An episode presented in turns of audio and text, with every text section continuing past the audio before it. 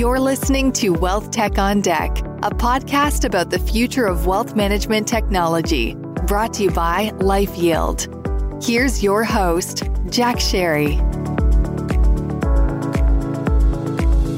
Welcome, friends. Thanks for joining us on Wealth Tech on Deck. Like many of you, I follow the industry news closely, and I'm especially interested when there is some new and interesting research, particularly around demographic trends.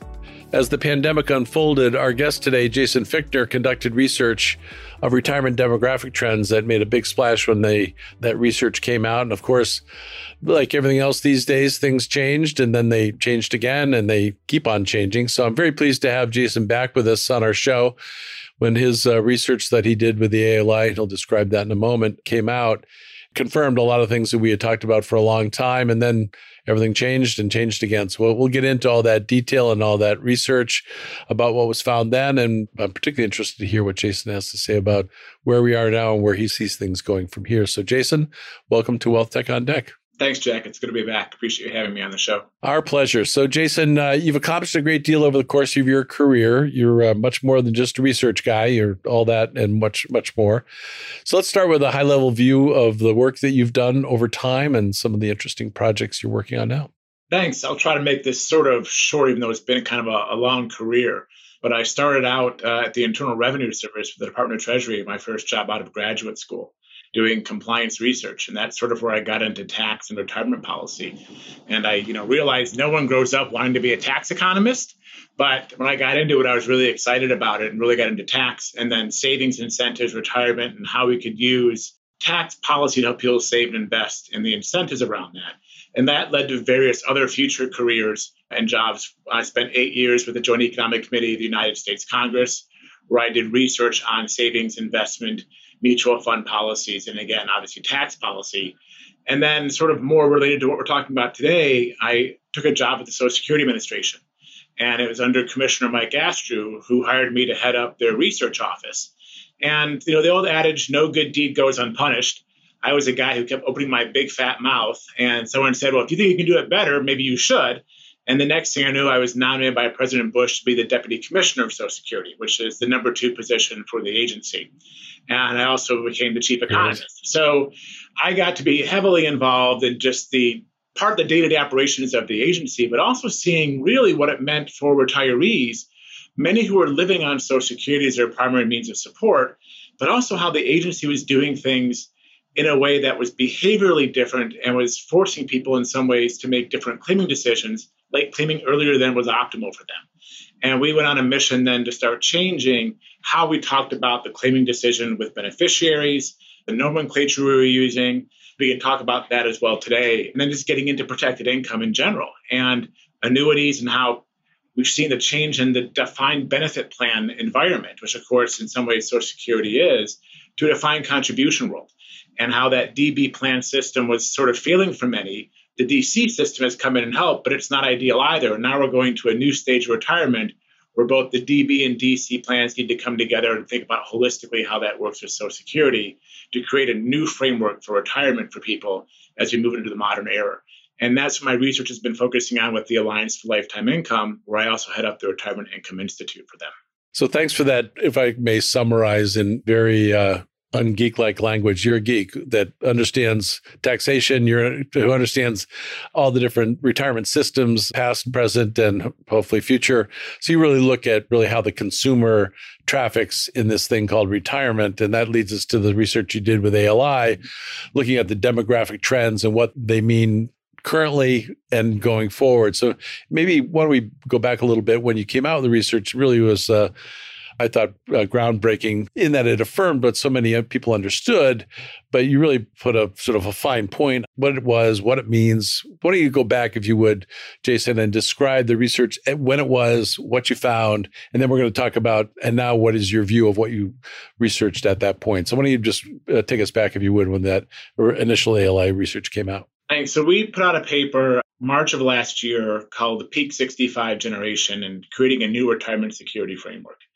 And what this sort of went through is talking about how our entire model of retirement, the demographics have sort of changed. People are living longer.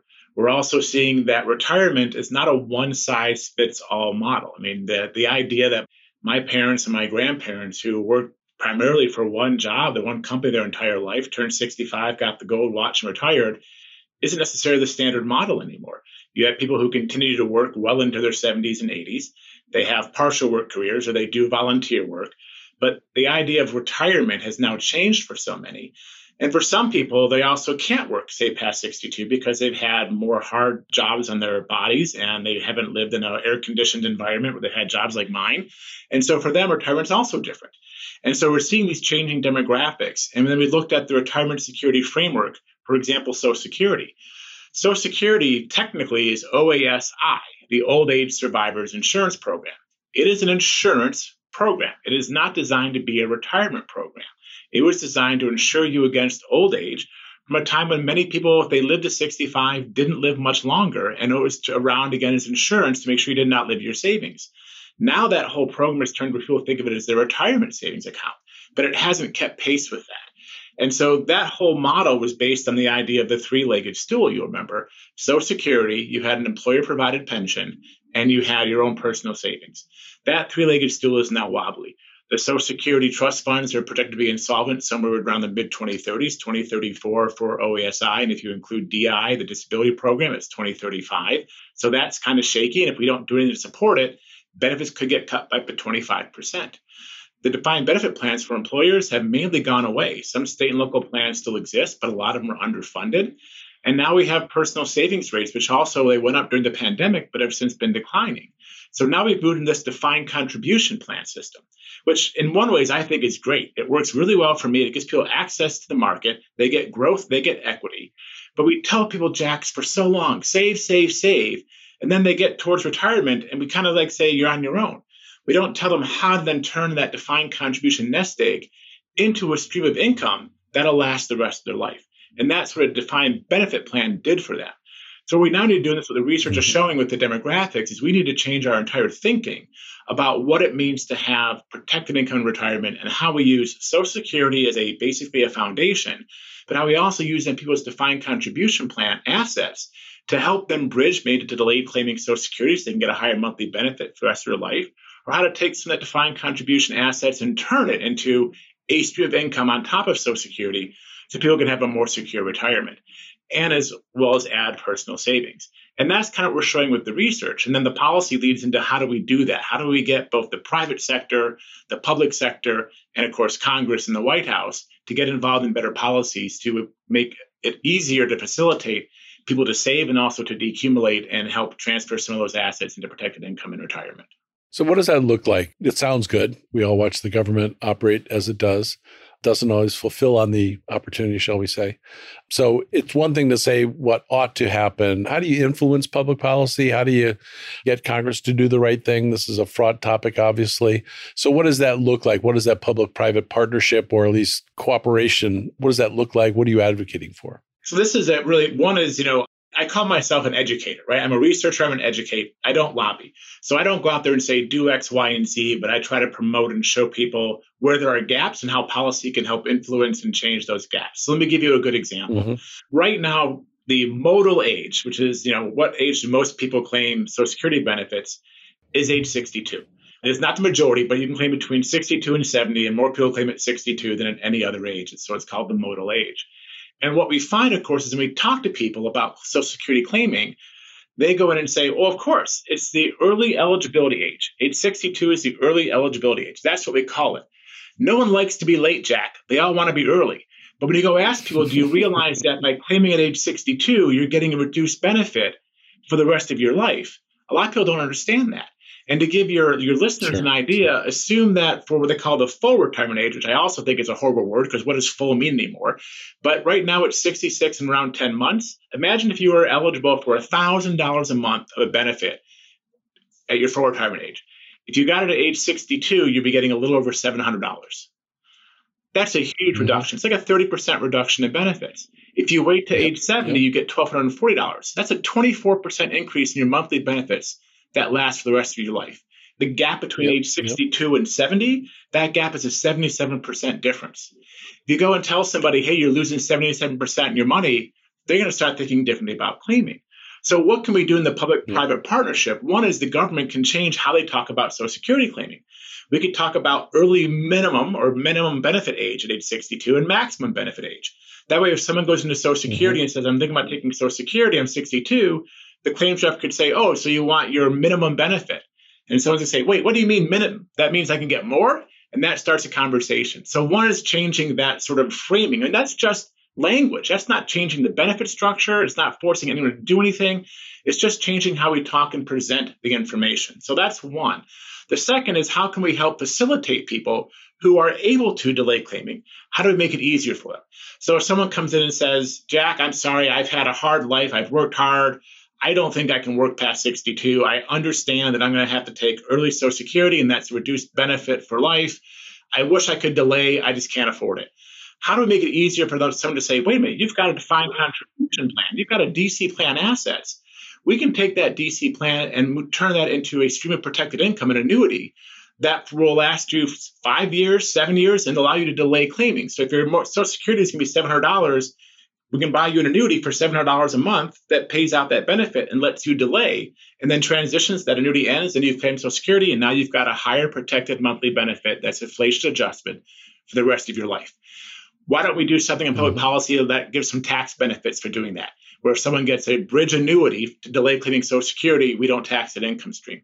Or we don't do it for middle income or lower income workers. That's some way that public policy can help and encourage people to delay claiming and how we think about this whole new sort of ecosystem of retirement and how to facilitate better retirement security, delay claiming Social Security without even changing the benefit formula or tax rates. Yeah, actually, we have a Social Security tool like like many, and we highlight that the way we characterize it is that Gene 62 and 70, if you wait, it's a, 8% per year bonus in terms of income down the road. And as people see that, then that it changes their mindset around when to file and then how to use an annuity or use an investment account or however they might do it. But the idea is that to improve outcome by waiting. So there is an education process to be had.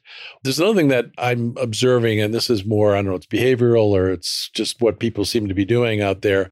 And at first, people were in a rush to retire just because they were sick of it and they were sick of the pandemic and they were scared or whatever the reasons were. There were many reasons I read over the over the course of uh, a couple of years when people were trying to figure that all out. Talk us through a little bit of just that demographic shift as people confronted retirement. Your research happened to coincide with when people are making those a lot of those decisions as a record number of people are retiring. Talk us through what happened. Did people seem to they called it the great resignation? They seem to decide to to retire. I'm reading more and more people are talking about coming back, but they're coming back on their own terms.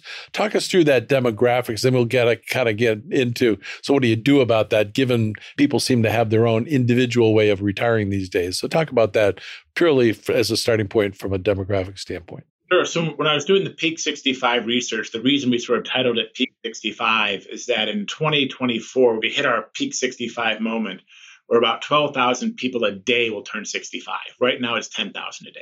So again, the demographics are showing we're two years away from when then 12,000 people a day will start turning 65. That's our peak 65 moment. Gotcha. And that let, us start looking at your point about retirements. And generally speaking, there's a trend line. We know from actuarial accounts and Social Security we know people's ages, we know how many there are at certain ages, so we can sort of guess when they're supposed to retire based on previous history. And you can see a trend about the number of retirements you have per year. When COVID hit, all of a sudden we saw between two and four million more retirements, people leaving the workforce that were age 50 and older than were projected to have happened. And, and this is that great resignation you're talking about. And the question was, why are people doing it? Uh, are they just like they're fed up with working? They, you know, see that they don't want to have to go back to the office, and COVID sort of made them realize that there was more to life than work. What was going on? But we saw again between two and four million people leave the workforce. Now the great resignation is changing to what I'm calling the great reset. And we are now seeing a reset of those expectations. And that just is not for retirement, but it's also for the labor market. We're seeing people who, you know, where employees had the upper hand and sort of moving around because of jobs, you know, being short, they can actually command more wages. If we get into a recession, that might change. We are seeing now potentially a recession. We have had two quarters of consecutive negative GDP growth, which is the sort of the layman's term for recession, a shallow one.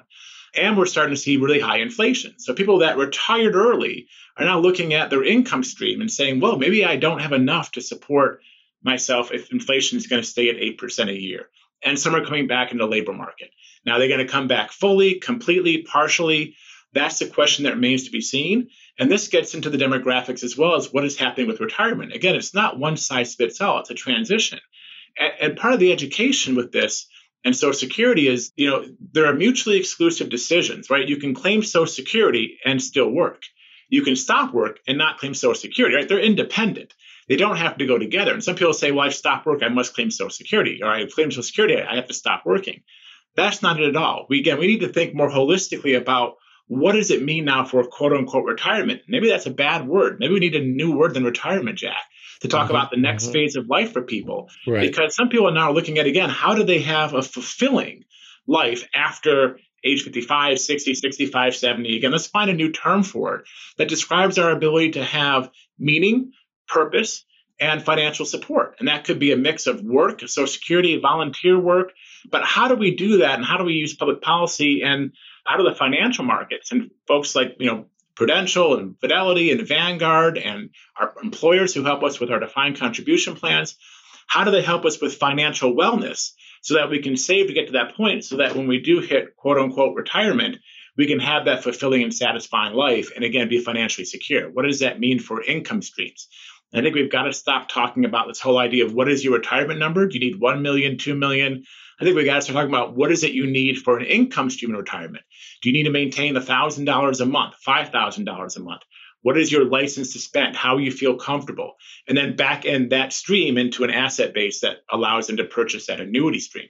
I think that's how to start talking about this because that's the entire changing nature of retirement these days. So talk about this. this is a little bit of, I guess, crystal ball stuff, but you're studying sort of the the numbers, you're studying behavior, you're studying what people are doing.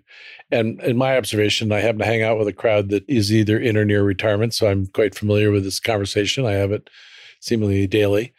Certainly, income stream is an important part of that, but really what they're looking for is something to have an interesting life. So, how would you say the industry is doing in terms of supporting that effort? We, I hear a lot of talk about financial wellness. I have to be honest with you. Every time I hear it, I it seems like a BS term, to be blunt. It's a nice term. I'm not sure what it means because I always ask whoever I'm speaking with, what, what does financial wellness mean to you? But as an economist, as a researcher, as someone that studies this sort of stuff, how are we doing? How is our industry doing in supporting this? Because we can look to the government, but I, I, think unless it starts with the industry, it's not going to happen in a way that's going to be constructive for all. So give us your assessment, if you would, of what's going on and where you see that going. Yeah, I think we're doing about a C plus B minus right now, Jack, but we're getting better. If you had asked me five years ago, I probably would have said C minus D plus. And I think okay, this is good progress. Progress, like right? but this is the work that you're doing with this podcast, that the Alliance for Lifetime Income is doing with education and research, that others are doing, are trying to be more innovative in products and get on the behavioral side. And again, you know, employee wellness might be a you know hokey term overall, but I think it's important we start thinking about what that means and try to define it more because it really does go into, you know, talking to someone about retirement when they're 65, you're talking about it too late. You just start talking to people about it when they get their first job. And people don't like to yep, think that yep. far in the future. Like you imagine someone coming out of college, they're 22, and you sit down with them and say, let's talk about your retirement. They're like, what? I still got to pay off student loans. I want to buy a house. They want to get married. Sure, sure. But financial wellness incorporates all of those financial issues that someone has to deal with student loans, marriage, housing, kids and to start thinking about that as a plan. I think that's where one financial professionals can be very helpful to people and start talking them through yep. what are sort of the stages of life you might go through and how do we start preparing people for that? Because yep. the earlier you start saving for any sort of goal, the better off you are. And then employers have a role in helping do this too. You know, my employer here, I, you know, my other job is the vice president, chief economist at the Bipartisan Policy Center. You know, we have a defined contribution plan and we have a service that we pay for our employees to have, where they want to talk to somebody about financial wellness. What do I do about my investments for my defined contribution plan? Can you help me figure out what to do with my health care, student loans? There's someone there we pay to help give advice, so it's not the employer giving it, but we provide that as a benefit, employee benefit. That's part employee wellness.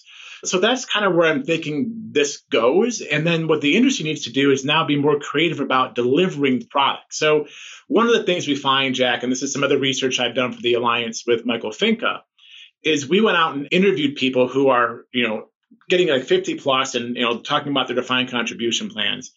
And we asked them whether or not they wanted to have in their plan annuity options.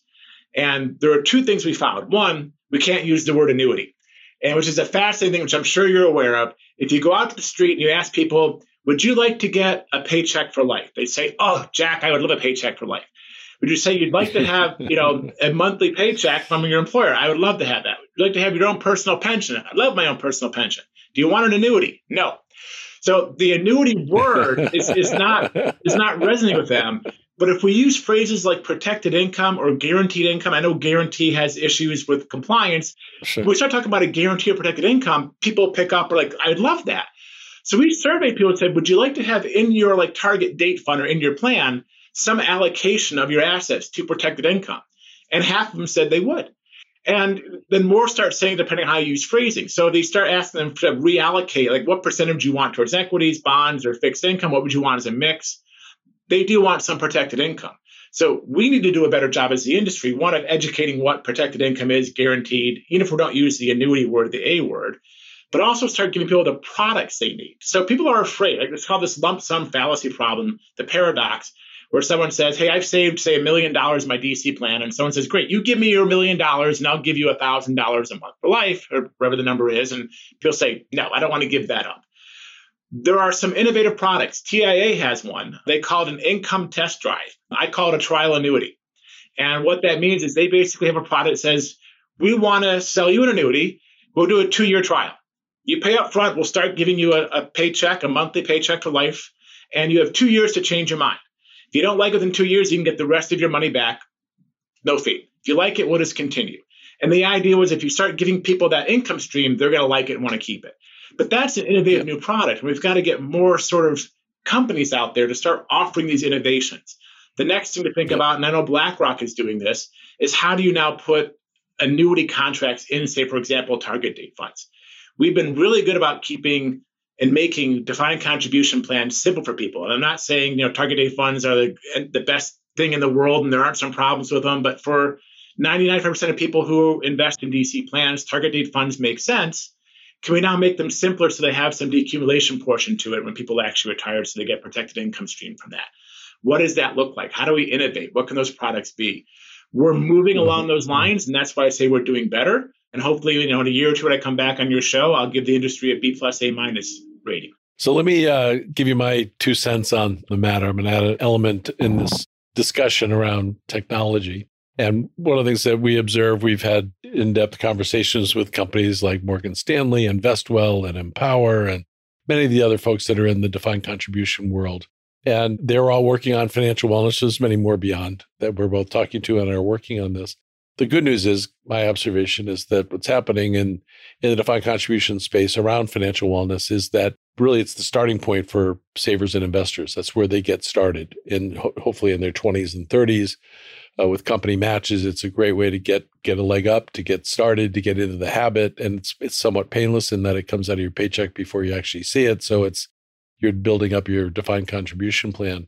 And increasingly, what we're seeing, and largely driven by technology, is you're able to make better decisions because it's being teed up so that you're whether you're looking at healthcare, whether you're looking at savings rates, whether you're looking at all the different ways that you might look at accumulating assets and setting yourself up for a robust retirement, increasingly what's happening and there's fierce competition. The firms are, are working hard to create a better experience not only the experience in and of itself but rather guidance around doing a better job in terms of having more of an accumulated nest egg and what have you. And then of course as you get closer to that moment, making informing around issues of social security optimization, looking at tax issues in terms as you bring in taxable accounts in addition to your qualified accounts. Increasingly, what's being put in place. It's still early days, but it's really across the board. You're seeing more and more firms are putting it all together in such a way so that you actually have more money. Basically, you have accumulated more money, you've accumulated in a smart way. And then the product design, as you described a moment ago, is coming in to say, okay, well, now we're going to start to convert those assets to income and what's the appropriate timing around that. And there's also some guidance around planning and what have you. I could keep going, but you're quite familiar with all that's going on, but it's largely driven by technology. And the good news is, and really what the firms are competing for, from what I can tell, and I use Morgan Stanley as the most vocal and outspoken in this regard, they ultimately want to win your nest egg. It's not just the higher net worth folks among among the 401k participants, but it's also everybody. And as they can convert them and are really building systems so they can convert that so that be, they become full fledged clients. So that's sort of the the path that I see unfolding. It's really early stage still, but I'd love your comments on that. I just laid out a whole bunch of stuff that takes place over time, but it gives me great hope and great great solace that really the private side of of the marketplace is stepping up in a way in a competitive way to come up with a better offering. So I'd love your comments on that though. Yeah, so, so Jack, luckily you and I are looking at the same crystal ball, and I see the same thing you do. And there are people out there who will come back to you and I and say, but you know, there's fees involved and there's high costs. I'm an economist. The one thing I love about economics is competition. Competition is a wonderful thing. It drives innovation and it drives costs down. And you can see this. And again, I tell this as an example. You know, I'm almost 51 years old. When I was in high school, my dad got me involved in stock investing in high school. And we had a Merrill Lynch brokerage account that he put set me up for. He was the you know the primary account, and I was the minor, but you know I was on the account. And I remember back then, this is the mid to late 80s. One, it was 75 to $100 commission to buy or sell any stock transaction and you had to buy in round lots, right, of 100. You couldn't buy 10 shares or partial shares. It had to be 100. And your best thing you could do was to have the dividend reinvestment plan, the DRIPs, to reinvest your, your income stream from the dividends that are paid out. Now you have quote unquote zero cost trading. Nothing's free, but the zero cost. It's all built into the fees. They've driven down the cost. And you have, you can buy partial shares, fractional shares. There's so many things that innovation has done in competition to drive it down to democratize savings and investment for everyday Americans. That has happened over the last 30 years, right? To your point, we are now building the next generation of what this looks like. Morgan Stanley is doing it, others are doing it. And I see this being one where competition, again, will make, and with fintech and basically being able to have automaticity drive down costs, move people into an area where competition will make it not vanilla for everybody, but there'll be areas in which for most people a default will work. And so, you know, people still want to have the ability to reach out to a person, but imagine we have a system like you laid out, Jack, where the you know the computers and the innovation, the fintech and the, the algorithms are all going through and saying we've created basically some sort of target date type fund system for you that is going to reallocate based on your age and what you've told us is some risk profiling and preferences and the market, what goes into equities, what goes into bonds, what goes international. And as you get older, we're going to start converting that into some stream of income. Not all of it, but part because people still are going to need access to the market and equity because to protect for inflation and they're going to want some growth and a bequest amount. That's all going to start happening. That's all going to be done automatic. But there are going to be times where someone's going to say, wait a minute, I have a question. I need to talk to a person. You still need to have that option to talk to somebody. So imagine that 95% of things can be done automatically, but for 5% of people or 5% of the time for everybody, they're going to want a person, make that still available. That way, there's still that human connection needed when necessary. And I think that's where we're going. And I think this is going to happen a lot quicker than we think. I think we're going to see this happen, Jack, in 10 years. I think the industry is changing so much now and we're seeing it. And you're smiling at me and laughing. I think it's 10 years. I think it's two or three. I think it's going to happen quicker. Oh, good. You're more optimistic than I am. Good. All right. I thought you were laughing because I was being too early. No, no, no, uh, not at all. Not at all. Good. Well, I'm glad you think it's earlier. But this is where public policy can help. So, yes. what I'd like to get Congress more involved in is to have the industry come in and say, it's in everyone's best interest that people save, invest, and have retirement security and do something that helps change their defined contribution assets into a stream of protected income in some capacity. How do we facilitate that? Is it regulatory barriers that need to go? Is it liability issues? Is it tax preferences? Is it all of the above?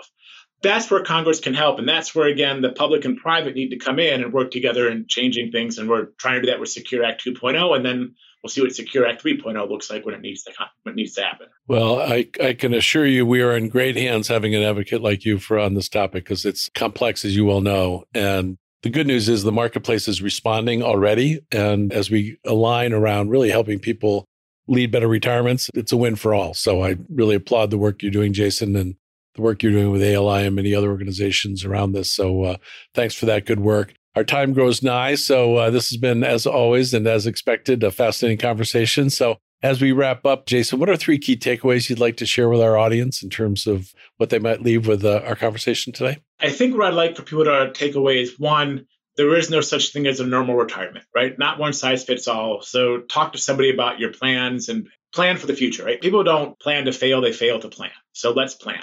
That's the first thing. The second one is really start thinking about Social Security claiming. If you can delay, delay, right? You can always go to Social Security tomorrow and file for benefits between 62 and 70. But one of the best financial decisions you can make for secure retirement is to delay it until you actually need it. That would be the second. And then the third, make sure you find purpose when thinking about retirement because way too often we see people, and some of this is anecdotal, but you also see it in the research, when people lose the connection to humans, right? Whether it's through the workplace, through family, or friends, they start getting more mental de- depression, physical depression. Signs go. Make sure there's something you're doing to have purpose in your life and you're having fun. Whether it's grandkids, traveling, reading, whatever it is, make sure that becomes part of your wellness plan because that's how all this fits together so you can have a really meaningful, fun, happy, financially secure life when you do decide to retire, whatever retirement means for the individual. That's terrific. Thank you. Jason, as always, a real pleasure speaking with you. I've enjoyed our conversation very much. Thank you. And as yeah, we do each you. week on our uh, podcasts, my favorite question what is something you do outside of work that you are excited or passionate about, people might find interesting or surprising? So while I am someone who believes in managing risk very well, I don't do that when it comes to my hobby. I ride motorcycles.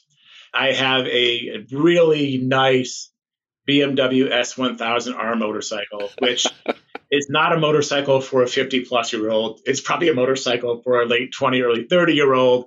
And at some point, I should probably grow up and get a touring bike, but I'm not there yet. But that's really beautiful fun. Good for you. You got to have some fun, right? So, for our audience, if you've enjoyed our podcast, please rate, review, subscribe, and share what we're doing here at Wealth Tech on Deck. We are available wherever you get your podcast. Thank you again, Jason. It's been a real pleasure. I really enjoyed it. Thanks for having me, Jack. Always a pleasure talking to you. And thanks for all the work you're doing and helping educate people. I really appreciate that as well, and all the kind words you've had for me today. Thank you.